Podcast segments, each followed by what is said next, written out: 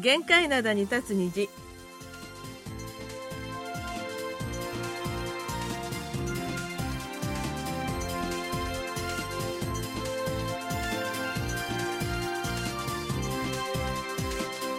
皆さんあんにょがせよ2月8日水曜日の限界灘に立つ虹。隙間くとゆうちゃんもです。えだいぶ寒さが緩んできました。でもまだ2月油断はできません。PM2.5 の濃度が濃くなり夜明けには霧のように真っ白でした。丸組のお母さんことキミヤスンです、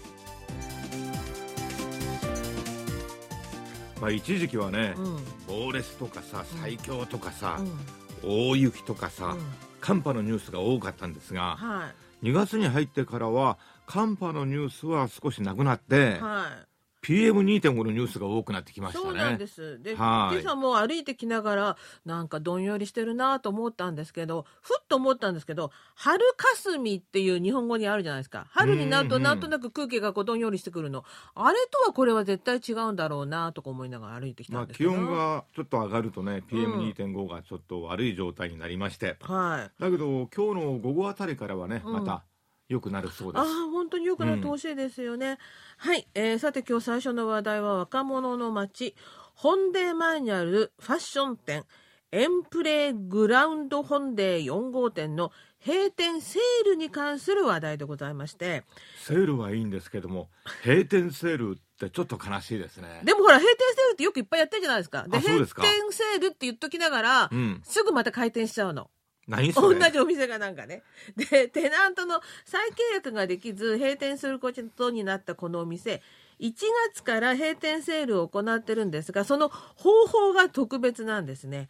あの、セール価格で売るのではなくて、うん商品の重さで値段が決まるんだそうです。これあのーアパレル衣類を売ってる店なんですよね。そうそうそうそう。でいやあのね古着とかさ、そうそう。中古衣類とかは、うん。僕あのー重さでねうん。取引してるの知ってるんですよ。で、それは売る時じゃないですか。まあ、キログラムあたりいくらとか。そうそうそうそう。で海外に輸出もしてるでしょ？そうそうそうそうそう、ん。でこれはそうじゃなくてお客さんがあの新規のしあの商品を買うときにそのキログラムで全商品1キログラム3万ウォンね、で服をキログラムあたり3万ウォン100グラム超過あたり3000ウォンで販売してるんだそうです。衣類ってさ、うんお母さん今あのー上になんかセーターっぽいやつ着てるけど、うん。それって重さどれぐらいですかね？どうでしょうかね。で1キロ買うってなると結構な量そうそうそうそうそうみたいそうみたい、それでね値札とは関係なくてカゴに入れて重さを測って売るキログラムセールということで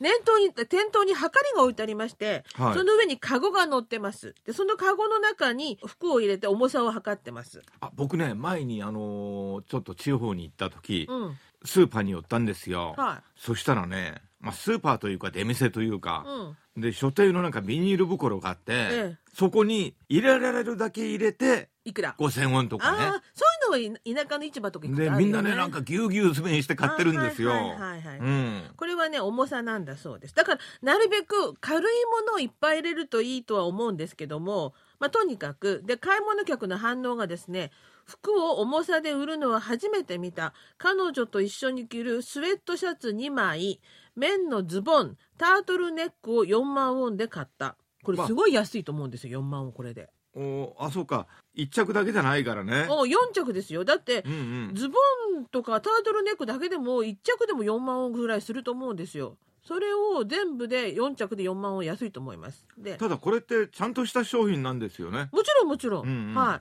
い。で、もうあの他のお客さんはね、服は重さに関係なくデザインやブランドで値段がつくものだと思って暮らしていましたがそう、だよ色とかさそうそう好みもあるしそうそう。で、こんな風に重さで売られているのを見ると、高い服も捨て時になれば大したものではない気がすると。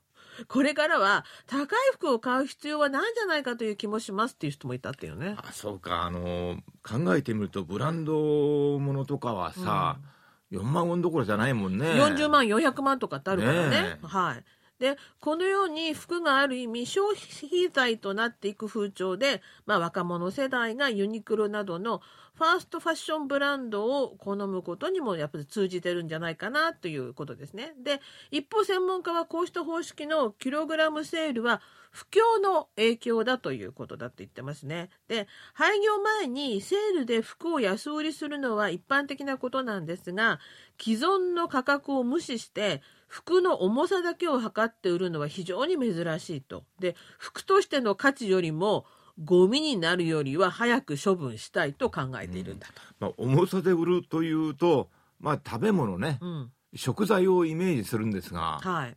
全然なんか違いますよね。まあ、あの倉庫なんかに入れとくよりはこうやってても売ってしまった方がいいっていうことだと思うんですがねでちなみにですね古着などを売る際にキロで値段が決まるというのはこれ日本でも同様に行われていると思うんですが、韓国ではですね古着訪問回収サービスのリクルというところがありましてここの買い取り単価は1キログラムあたり200ウォンから500ウォンだそうです。うんそうかそれ回収してまあちょっと整備するというか使えるものをうん。選別してね、うん、輸出するんですよね。そうですね。韓国も結構輸出しててなんかあのー世界第4位？中古衣類の輸出量って。日本がうん。第5位なんですよ、日本ちょっと負けてんのね？あ韓国と日本並んでるんですよ。であそうか結構輸出してるんだなと思ってね。あ輸出もそうなんですけども古着っていうのが最近ちょっと流行ってまして、えー去年4月の韓国消費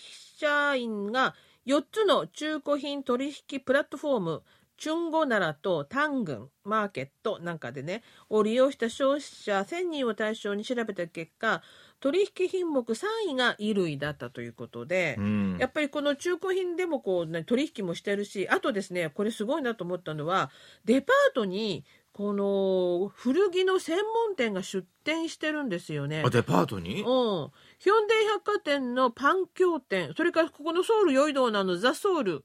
あ、うん。げヒョンデあのすごい高いところ。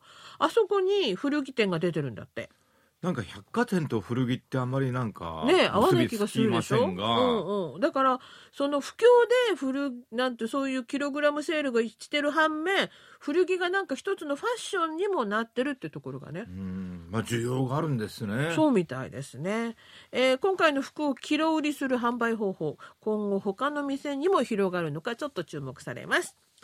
それでは今日最初の曲です。ユンゴンが歌います。本であっぺぬにねりみょん本での前に雪が降れば。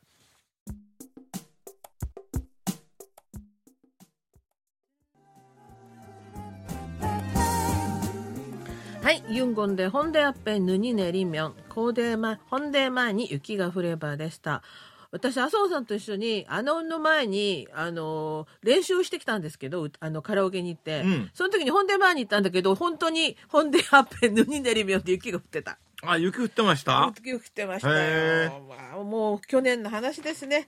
はい、それでは今日最初のお便りです。はい、えー、小原みきおさんからいただきました。隙間さん丸米のお母さん限界灘に立つ虹の番組楽しく聞きました。アフターコロナの生活においてマスク着用はどこまでかという問題が起きてきています。韓国では電車内は必要。屋外などでは不要とのことですがその線引きは難しそうですね。日本では屋外であってもまだまだみんながマスクをしていますので感染者が減少しても外す外そうとする人は少ないのかなと思います。今年もソウルからの KBS ワールドラジオ日本語放送を楽しみながら聞いていきたいと思っていますのでよろしくお願いします、ありがとうございますありがとうございました。韓国もね、ん屋外であってもまだまだねみんなマスクしてますよねそう、そう面白かったのは、うんこれマスクが解禁になったのに、みんなマスクしてるもんだから、かえって、あの、感染者減ってるんだよね。それはいいことじゃないですか？いいことなんですけど。感染者減ってるのはうんだから政府がマスクをもうしなくてもいいですよって言ったら、うんうん感染者が減ってるってところがなんか面白いなと。なんかね、結構みんな反外さないもんだからさないもんだからはい減ってます。はい。それであの、このマスク着用のゲームの解除と関連してもう一つお便りいただいてますのでご紹介しますね。えー、広岡敦さんから、韓国ではマスク着用の義務が緩和されたようですね。良い傾向ではありますが、まだまだかなりややこしそうですね。電車に乗ると時にホームまではマスクなしでもいいけれど電車に乗る時はマスクをしなければいけないというのはわかるのですがスーパーにマスクなしで入っていいけれどその中に入っている薬局に入る時にはマスクをしなければいけないというのはよくわかりません。これはどう説明されているのでしょうか？なるほど。あのーほら大きなショッピングセンターとかさ、うん中に薬局あるんですよねはい。あれってここは薬局って区画はあるんだけど、うん開放されてるじゃないですか、はい。一つの空間ですよね結局スーパーと薬局って。そうそなのに薬局だけというのも、うんまあ、ご指摘の通りねそのあまり意味ないのかなという感じもするんですけどもただ政府の方針としては、うん要するに薬局は医療施設に該当するということなんですね。うんうんで医療施設である病院や薬局そして老人の介護施設などはまだ着用マスクの着用が義務化されているということです。えー次のお便りご紹介しますね。山口県の野村進さんからです。あの野村さんあの受診報告書を郵便で送っていただくのであのちょっとご紹介するのが遅くなっちゃったんでごめんなさい。ちゃんとあの拝見してますのでねすいません。これあの12月28日の水曜日の限界など聞いてくださった感想とか書いていただいたんですけども、えー12月28日のマル秘社会面でスカイ合格放棄2200人の話題がありました。今は大学卒業してもその大学名で一生を過ごす時代ではないと思います。珍しくない話です。医者といった大学卒業後に目標のある人にとっては大学がどこであろうが関係ないということです。えー公務員を一昨年定年退職したものですが、どこの大学を出ようが、社会に出たら、特別な職種なは別にして、あまり関係ない気がします。頭が良いのは認めるとしても、使えない人も多いです。それから12月28日の限界などのオープニングで、忘年会で新入社員が肉を焼かない話がありました。3年間コロナのため飲み会がなかったのも仕方のないことです。私も全く同じような経験をしたこともがあります。今考えるに、えー学生気分が抜けていないと、また仕事をするために職場に来ているのであって、肉を焼くために来ているわけではないと考えていたのではないでしょうか。えー職場に馴染んで諸先輩と良い関係を築く意味で率先して肉を焼いているはずです。今は時代が変わりました。新入社員はお客様途中で辞められると困ります。数年経てばわかると思いますよ。ということでありがとうございました。ありがとうございいますはい。で、あの、まずオープニングでお話ししました。最近は肉を焼かない新入社員が多いということですが、あの、韓国で室内でのこのマスク着用の義務がようやく緩和された時に、あの、ある会社員が、あ同僚でもマスクの下の顔を知らない人が多いのですが、今後は会議でも表情がわかるので、話しやすくなりそうですと言ってたんですね。うんだから顔もわからない人間と、ね、肉焼いてもね、やっぱり思わずか雰囲気は硬くなるよね。これってね、うん本当になんか悲しいといううか、ん。コロナ3年経っちゃったじゃないですか、はい。で韓国2月は卒業シーズンでしょうはい。日本は3月が卒業シーズンなんですけども、今年卒業する中学生高校生って、うん。1年生入学した時からマスクつけっぱなしなんあ、ですよコロナだもんね。3年間ねずっと、うんうんうんだからいやもちろんマスク外してあのご飯食べたりお昼ご飯食べたりするわけだから、うん。顔がわからないいや、というほどではないんだけ結ど構わかんない子多いかもね。ううん。みんな3年間学校でね、うん。マスクしたままで、うんそれが自然体になって生活して。卒業してしまうとうん。だから相手の表情をね十分に読めない、わわからない、ねうん。まあ、そういったこともあったと思うんでなんか中学高校生かわいそうな感じがしましたね。本当ですよね。うん。はい。えーそれからあのスカイ合格放棄の2000人という話なんですが推薦入学でソウルの名門大学に合格したのに入学を辞退した人が2000人以上に上りましてではどこに行ったのかというと医学部だったという話をしたんですが、うん最近の報道ではですねこの医学部に入学してもその後中退する人がいるというニュースがあってどうしたのかなと思ったら贅沢ですね。贅沢でしょ、うん。それが地方の大学の医学部に合格しても首都圏の大学の医学部にもう一度受験して入ろうという人が多いんだそうです。同じ医学部でうも、ん、まあ、首都圏のね。そう。だから、うん。一応合格した大学に席は置いておいてもう一度受験勉強をするということでほら地方の大学が苦戦してるって話はあの社会面でもしたんですが地方の大学ってあの医学部だけじゃなくてね、うん。定員割れのところも結構あるし。そうそう。だから私医学部もって感じですよね。医学部は地方の大学でも大丈夫なのかなと思ったら、うん。そうでもなかったらしくて。はい。ということで地方の大学頑張ってほしいなと思います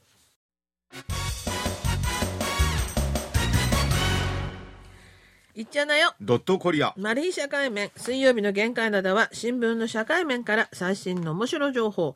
知っておくと得になるマル秘情報をピックアップ。毒舌解説で解剖するマル秘社会面をお届けします。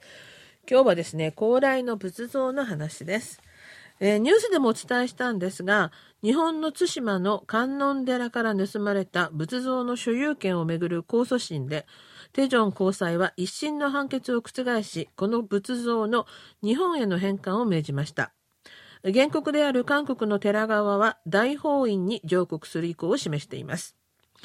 この裁判、対馬の寺から仏像が盗まれたのが2012年10月。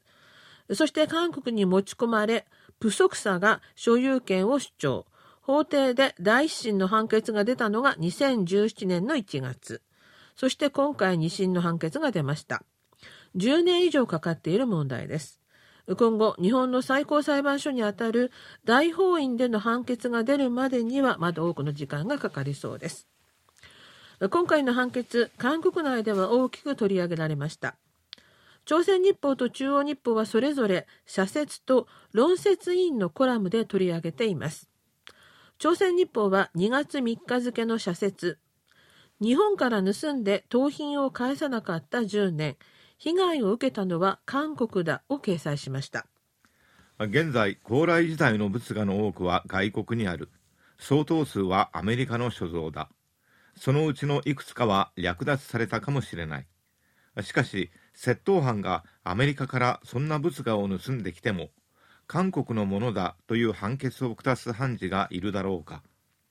韓国の裁判所ではそんな判決が1、2件にとどまらない。その間韓日の文化交流は中断され世界の文化界で韓国は盗品すら返さない国と評された。傷を負って被害を受けたのは韓国だ。また中央日報は2月6日の論説委員のコラムに高麗近藤仏像は永遠だを掲載しました。文化財の返還は複雑で微妙な一種だ。今回の仏像は盗んでいったものをまた盗んできたという未曾有のことであり緻密な接近が必要だ。文化財の返還では不法不当搬出を立証する資料の確保が確信であるからだ。決して感情で進める事案ではない。今後の大法院の判決は予断できない。ただもともと我々のものという渇望の論理だけを出せば名分と実利を共に失いかねない。たとえ仏像を日本に返すことになっても高麗仏像が日本仏像に化けることはない。判決に一喜一憂する事件ではないということだ。また中央日報は東京特派員の略奪文化財返還すべきなのでは。日本教育界に動きという記事を掲載しました。この記事では日本の一部の高校が昨年から文化財返還について教え始め九州大学は入試に略奪文化財返還に関する問題を出題したと紹介しています。九州大学の去年の入試ではロンドンにある大英博物館とアメリカ・ニューヨークにあるメトロポリタン美術館など世界の主要博物館の相当数には植民地にあった遺跡植民地住民からさまざまな形で持っていたものが収蔵されているという説明とともに文化財返還解決策について叙述させる小論文が登場した。と紹介しています。実際欧州各国では略奪などの違法行為によって取得した旧植民地の文化財を返還する動きが広がっていますフランスは旧植民地西アフリカのベナンから129年前に戦利品として持ち帰った26点の美術品を返還しましたこのような世界的な動きから見て、日本にある韓国の文化財も今後返還される可能性もあると言えます。ただ、今回の高麗仏像に関しては、最初に見つかったのが韓国人窃盗団が韓国に持ち込もうとしてプサンで当局により摘発された時ですから単純な略奪文化財とも言えない側面があり非常に微妙なところです。それでは今日の2曲目です。新ヒョボムが歌います。ネゲソジュンハン語私の大切なもの。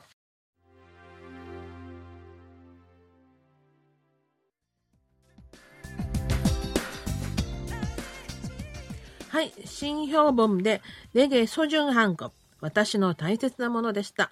それでは後半のお便りでお便りです。はい、秋田県の柳本茂樹さんからいただきました。えー、詳しい受診報告書をね送ってくださいました。えー、コロナ前は仕事柄韓国のお客様からホテルをご利用いただいておりましたが、コロナになってからは皆無の状態でした。そして現在は徐々にお客様も復活してきております。また韓国からのお客様と交流ができることを楽しみにしております。はい、ありがとうございました。うん、あのね、柳本さんのホテルにお勤めということで、はい、で、あの韓国の航空会社の日本就航どんどん増えておりまして、えー、来月26日からはチェジュ航空がインチョンと日本の松山、そして静岡を結ぶ路線を週3回往復すると発表していらっしゃいますね。うんうん、で、あの大韓航空は去年の12月から今年3月の間にインチョンと青森、そして鹿児島を結ぶチャーター便を飛ばしてまして、インチョン青森が3回、鹿児島17回、プサン鹿児島5回だということで、結構ね、チャーター便も飛ばしてて、このチャーター便利用の団体旅行はほぼ売り切れということですね。仙台とかはまだなのかな。うん、まあ、いずれにしてもね、うん、この日本の地方都市を結ぶね、はい、直行便というか、路線が続々なんか再開されてますから。そうなんです。はい。あの、青森もコロナ前は最盛期には週5便就航していたようなので、うん、青森がね、就航すれば秋田も近いから、うん、ね、まあね。あはいはい。あの、秋田ももうすぐね、韓国人観光客がお邪魔することになるんじゃないかなと思います。まあ、結構ね、あの、日本と韓国の間の往来って、うん増え始めてますよ。増えてますのでね、うん、もう少しするとね、あの、行くと思いますので、よろしくお願いします。それではまた来週水曜日にお会いしましょう。水曜日のお相手は、隙間ことゆうちゃんもと、丸組のお母さんこと金宮さんでした。あにょいけせよ。